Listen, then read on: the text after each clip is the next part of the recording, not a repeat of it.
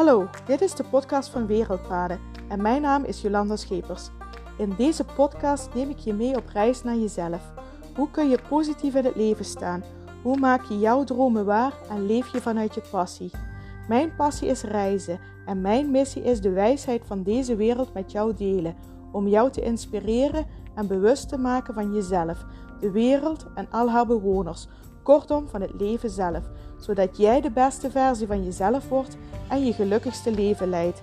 Zo wordt de wereld beetje bij beetje voor iedereen een stukje mooier.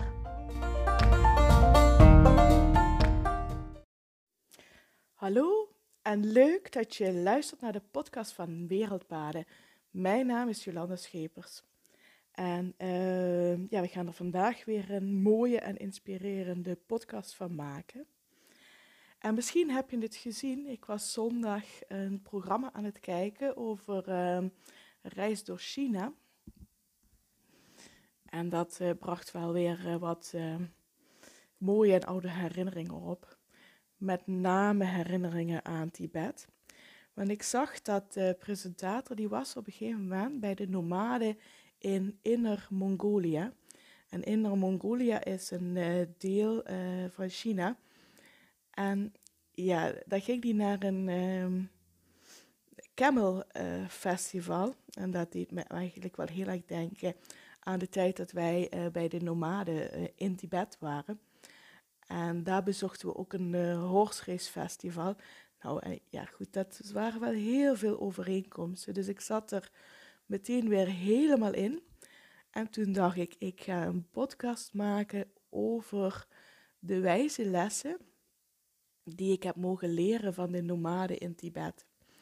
Want we zijn een aantal jaren geleden zijn we, um, hebben we een reis door Yushu gemaakt. Yushu is uh, Tibetaans gebied in de tegenwoordig Chinese provincie Qinghai. Want ja goed, hè, Tibet is een onderdeel van China. Tibet is geen uh, autonoom land, maar hoort bij China. En Yushu ligt in de Chinese provincie Qinghai, maar eigenlijk in um, de Tibetaanse provincie Kham. En uh, in de provincie Kham leven vooral heel veel nomaden. En toen wij uh, in Yushu waren, hebben we ook um, een rondreis gemaakt door een nomadengebied hebben we bij de nomaden geleefd, geslapen, gegeten, met ze gepraat, met ze gefilosofeerd. En dat heeft zo ontzettend veel indruk op mij gemaakt. Dit was trouwens niet de eerste keer dat wij in Tibet waren. De allereerste keer dat we in Tibet waren, dat was, uh, toen hebben we een reis um, vanuit Lhasa gemaakt. Lhasa is de hoofdstad van Tibet. Het um, de stad waar ook het paleis van de Dalai Lama eh, staat. De Dalai Lama woont daar niet meer. De Dalai Lama is 70 jaar geleden gevlucht naar India. Maar je mag nog altijd het paleis uh, van de Dalai Lama bezoeken. En um, ja, dat was de eerste reis die we door Tibet hebben gemaakt. Dat was in 2015, als ik me niet vergis. En um, ja, dit was de tweede keer dat we in Tibet kwamen. Dit was dan de provincie Ka, de, waar de nomaden leven. En ja, ik wil je heel graag met jou delen welke wijze lessen ik van de nomaden heb mogen leren. Want ze zullen het zelf misschien niet zo uitstralen en niet zo um, het idee hebben dat ze dat doen. Maar ik vond hun uh, heel erg inspirerend. En ik heb echt hele wijze lessen van hun geleerd. Je moet je voorstellen, de nomaden in Tibet zijn een van de armste volkeren op aarde. Um, ze leven um, van de jak.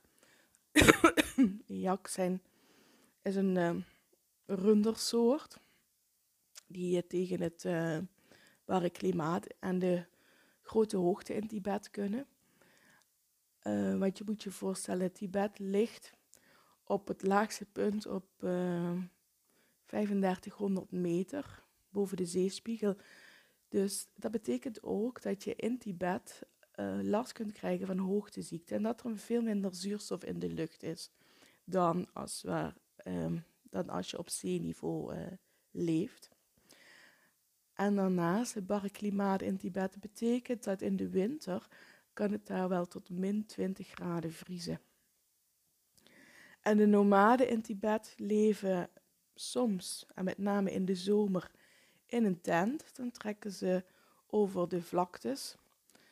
En dan leven ze in een tent, maar in de winter, en soms ook al aan het, in de zomer, leven ze in een stenen huis.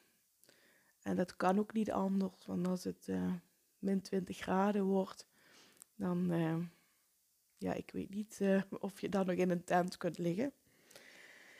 En we zijn bij een aantal gezinnen geweest. Daar hebben we uh, geslapen en daar hebben we gegeten. En het was echt, echt heel bijzonder, want ik heb het gevoel gekregen dat ik echt een inkijkje heb mogen hebben in um, hoe de nomaden in Tibet leven. Het was ook niet gericht op toeristen. Zo van, we maken een uh, toeristisch nomadendorp. Dat was het niet, want er waren geen toeristen. Wij waren een van de weinige westerlingen die door het gebied heen trokken. En um, dus ja, dat, dat, dat was niet zo. Het was echt puur, puur hoe zij leefden. Het was nog echt authentiek. Het was nog echt, ja, het echte nomadenleven. En uh, ja, ik ben ook ontzettend dankbaar dat ik dat heb mogen meemaken en heb mogen zien. En ze hebben zich eigenlijk helemaal niet gerealiseerd hoe bijzonder dat eigenlijk voor ons was om dat uh, mee te maken.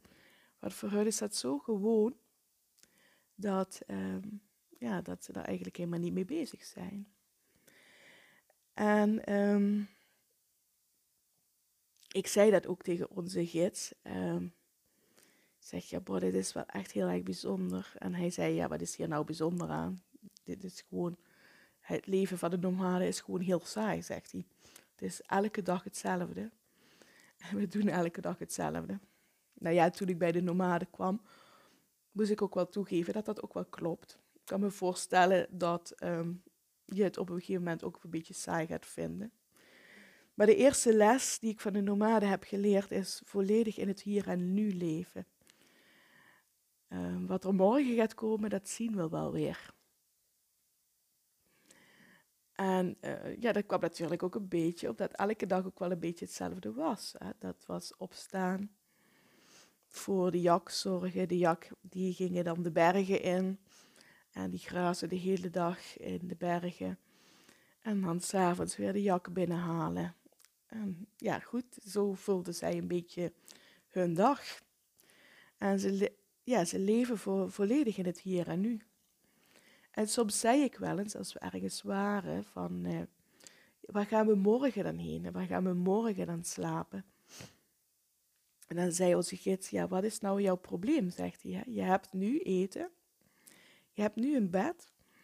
En wat er morgen gaat komen, dat zien we morgen wel weer. Heb daar vertrouwen in dat dat wel komt. En uh, ja goed, dat vertrouwen mocht ik ook elke keer wel hebben, want er kwam altijd wel een slaapplek. En ik kan me één keer herinneren, toen um, zouden we, toen reden we naar een klooster.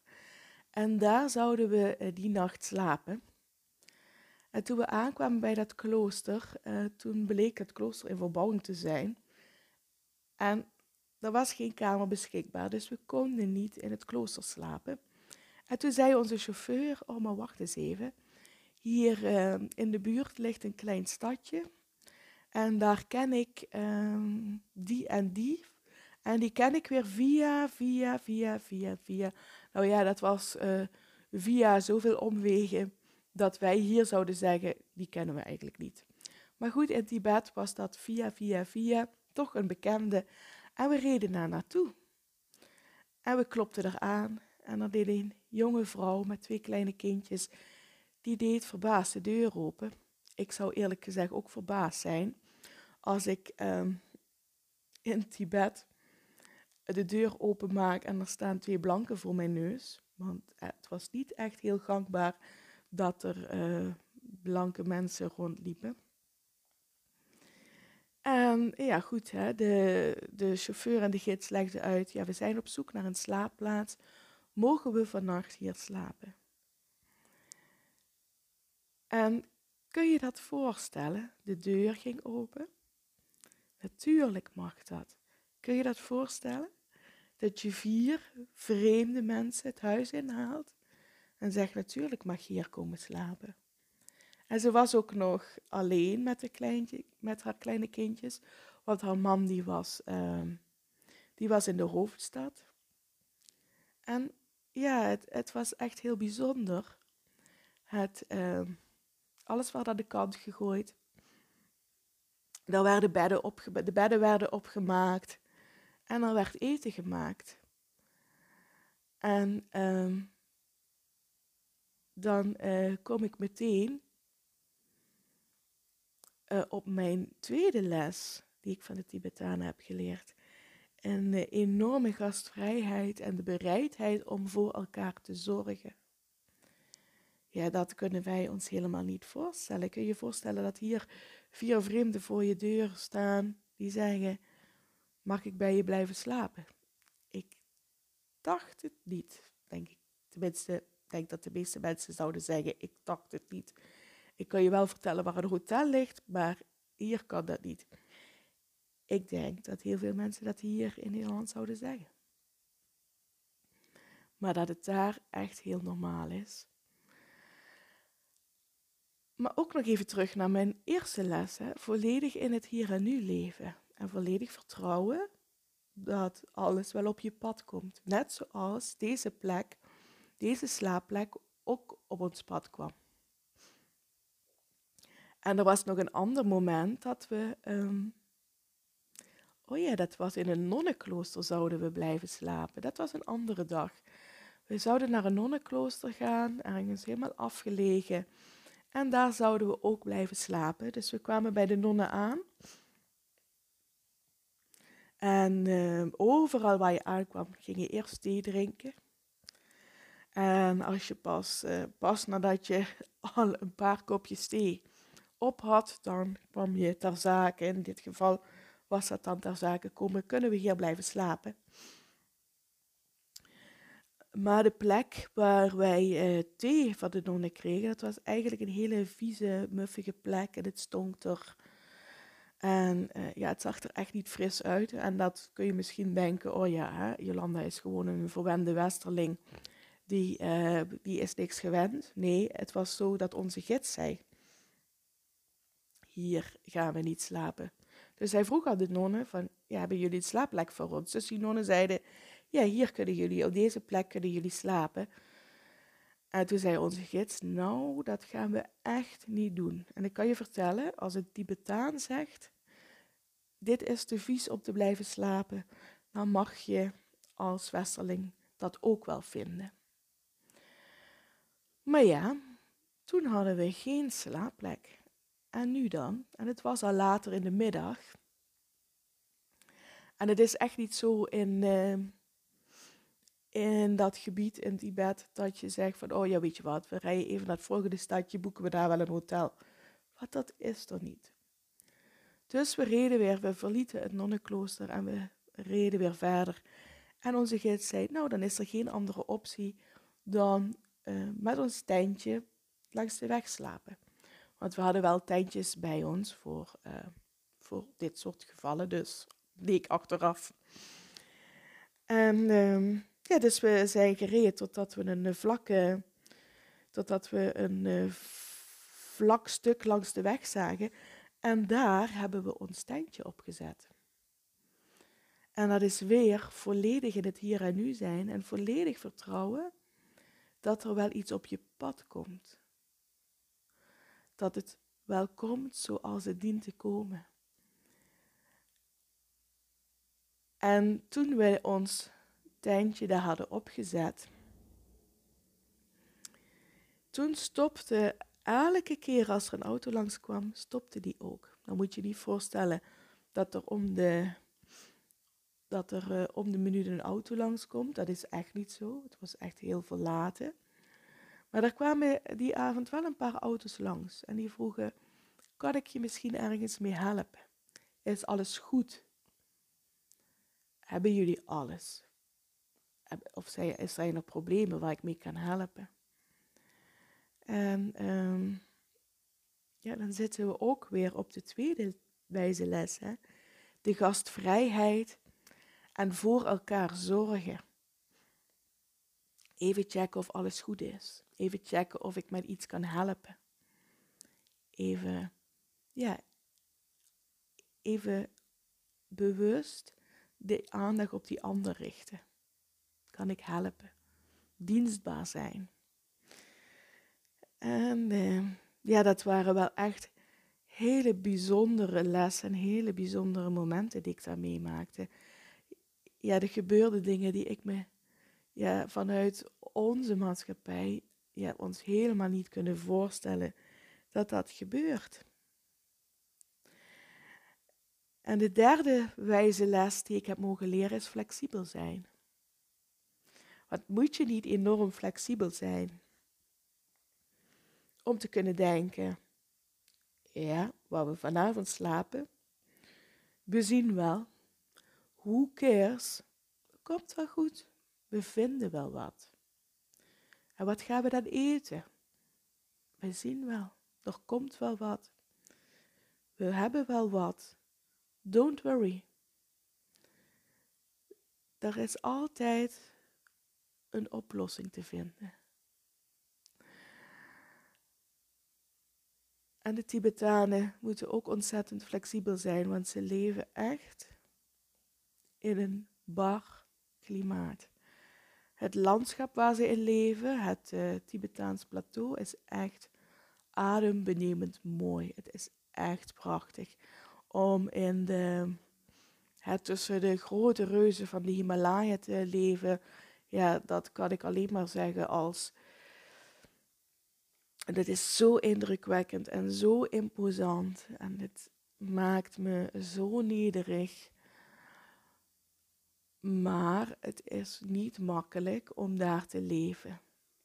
Wat ik net al zei, het laagste punt in Tibet is 3500 meter boven de zeespiegel.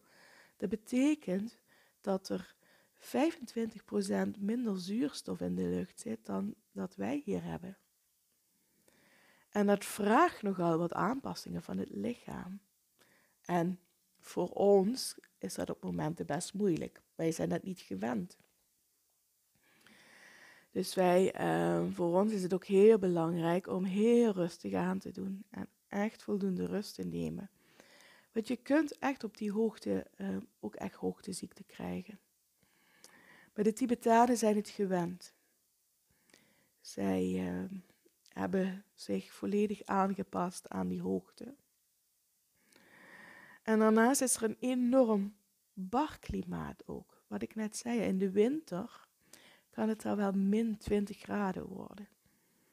Kun je je voorstellen, min 20 graden. En in de zomer denk oh dan is het er in de zomer lekker warm. Forget it. In de zomer kunnen alle weertypen op één dag voorbij komen. Tibet wordt ook wel de land of snow genoemd. Dat betekent dus dat er heel veel sneeuw kan liggen. En zelfs in de zomer dat het kan sneeuwen.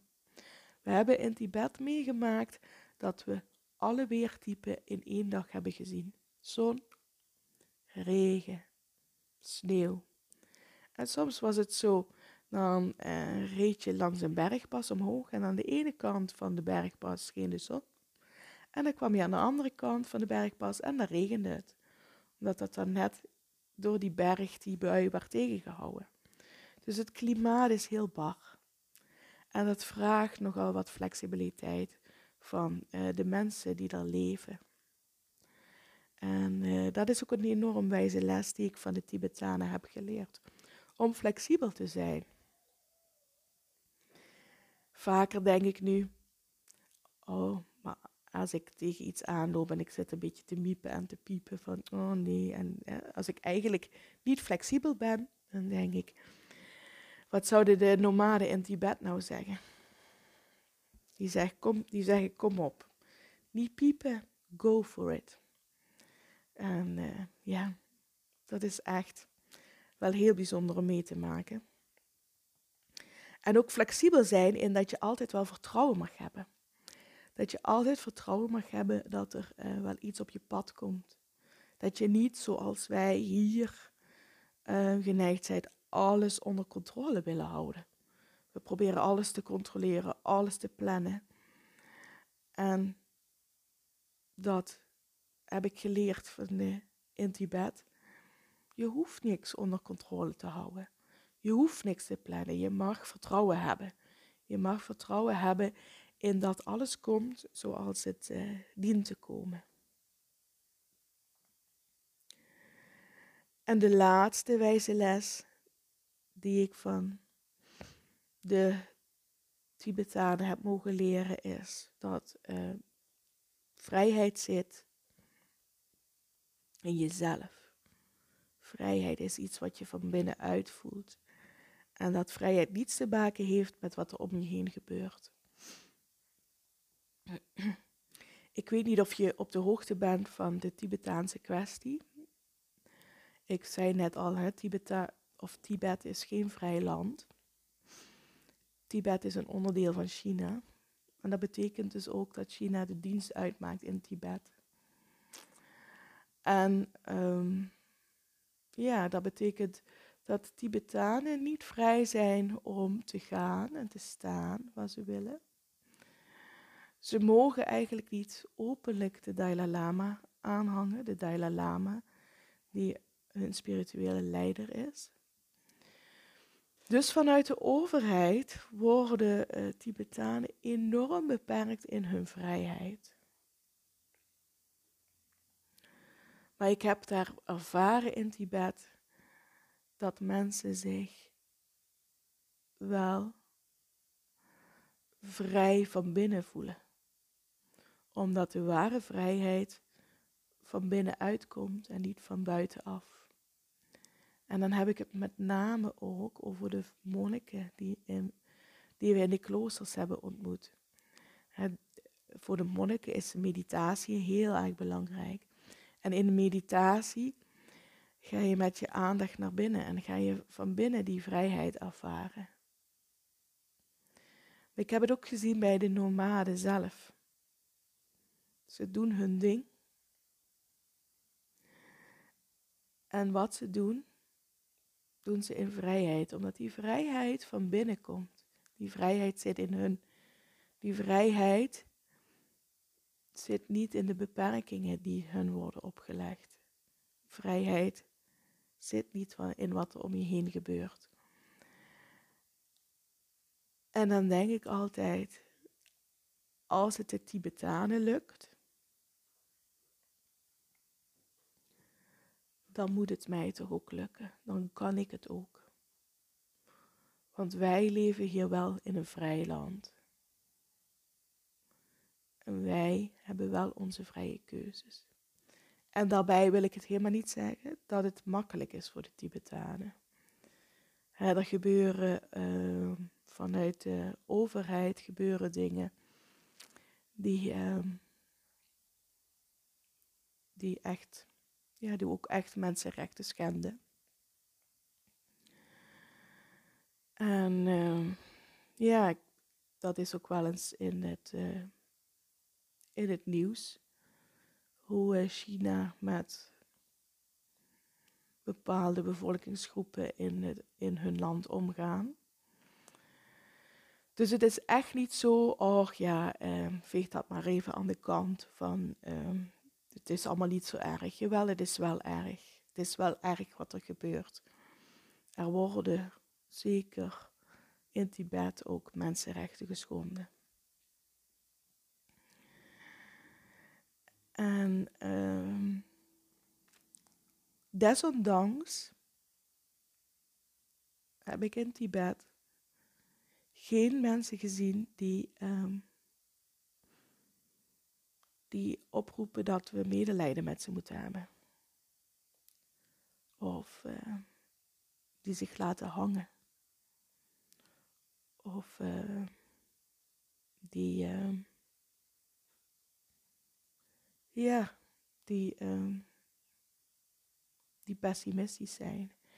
Nee, in tegendeel zelfs. ik heb in Tibet vooral mensen ontmoet die ervoor gaan. Die er het beste van proberen te maken.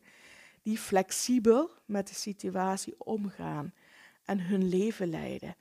En uh, ja, hun geluk zoeken in, uh, in het samen zijn en het er met elkaar zijn. En uh, dus ja, dat, daarin heb ik enorm veel respect voor de Tibetanen gekregen. Want het is echt niet makkelijk en we, we mogen echt de situatie waar ze in zitten ook echt niet onderschatten. Het is echt niet makkelijk. En als het, je dan toch lukt om er het beste van te maken en er eh, elke dag met goede moed tegenaan te gaan, dan kan ik er alleen maar ontzettend veel respect voor hebben. En dat heeft me wel geleerd dat zij de vrijheid van binnen kunnen voelen. En eh, dat is absoluut waar. Vrijheid zit van binnen en niet in wat er om je heen gebeurt. En dat is wel een wijze les, zeker ook in het afgelopen anderhalf jaar dat wij door de coronacrisis heen gaan. En waarin we allemaal wel eens gedacht hebben, nou word ik wel in mijn vrijheid beperkt. In welk opzicht dan ook. Dat kan bijvoorbeeld zijn toen de winkels en de restaurants, de theaters, de bioscopen moesten sluiten. Mensen dachten, oh nou heb ik geen vrijheid meer. Of dat, we, dat er een avondklok kwam en we allemaal om negen uur thuis moesten zijn. Of dat er nog maar zoveel mensen bij je op bezoek mochten komen. Of dat we afstand van elkaar moesten houden. Of zoals nu, dat er een QR-code is ingevoerd, waarin als je gevaccineerd bent, of getest of genezen, mag je naar binnen. En als je dat niet hebt, dan mag je niet naar binnen. En al die maatregelen die er het afgelopen anderhalf jaar voorbij zijn gekomen, kunnen vrijheidsbeperkend hebben gevoeld. Of misschien voelen ze dat nog. En, um,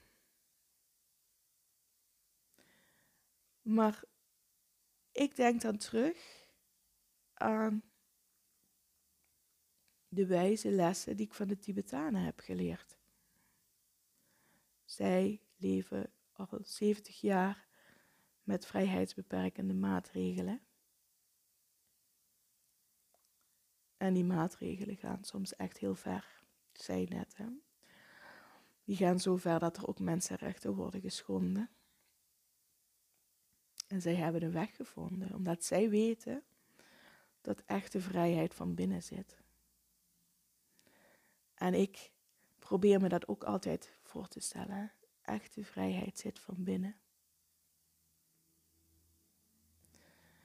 Dat, ehm, en zeker in deze tijd mogen we dat nooit vergeten. Die echte vrijheid zit in ons. Wij blij zijn en blijven altijd vrije wezens. Het maakt niet uit wat de overheid voor maatregelen oplegt. In onze allerdiepste kern zijn we altijd vrij. En dat is zo'n enorme wijze les geweest. En ik merk nu het eh, gesprek uh, wordt zelfs een beetje filosofisch. Dat uh, was niet in eerste instantie mijn intentie. Maar goed, soms um, gaat een gesprek een bepaalde loop en dan wordt het zelfs een beetje, ja goed, dan gaat een bepaalde kant op. En nu wordt het zelfs een beetje filosofisch. Maar um, ja goed, dit is wel wat ik met je wilde delen vandaag. de wijze lessen die ik van de Tibetanen heb mogen leren en hoe ik deze lessen ook elke dag weer opnieuw in mijn leven probeer toe te passen. En uh, ja, ik hoop dat je iets aan deze podcast hebt, dat je het inspirerend vond, dat je denkt, oh ja, hier kan ik over nadenken, hier kan ik iets mee. Of uh, ja, dit, uh, hier ga ik mee aan de slag. Dat hoop ik. Als je, als je naar deze podcast geluisterd hebt en je wil er iets over kwijt, stuur me een berichtje. Zou ik echt geweldig vinden. Stuur me een DM via Instagram of je een berichtje via LinkedIn of Facebook. Of stuur me een mailtje via info.wereldpaden.nl. Ik hoor echt heel erg graag um, wat je van deze podcast vond. Zou je me echt heel erg bij helpen, mee helpen. En dan wens ik je nog een superleuke dag. En tot morgen. Doei doei. Thank you.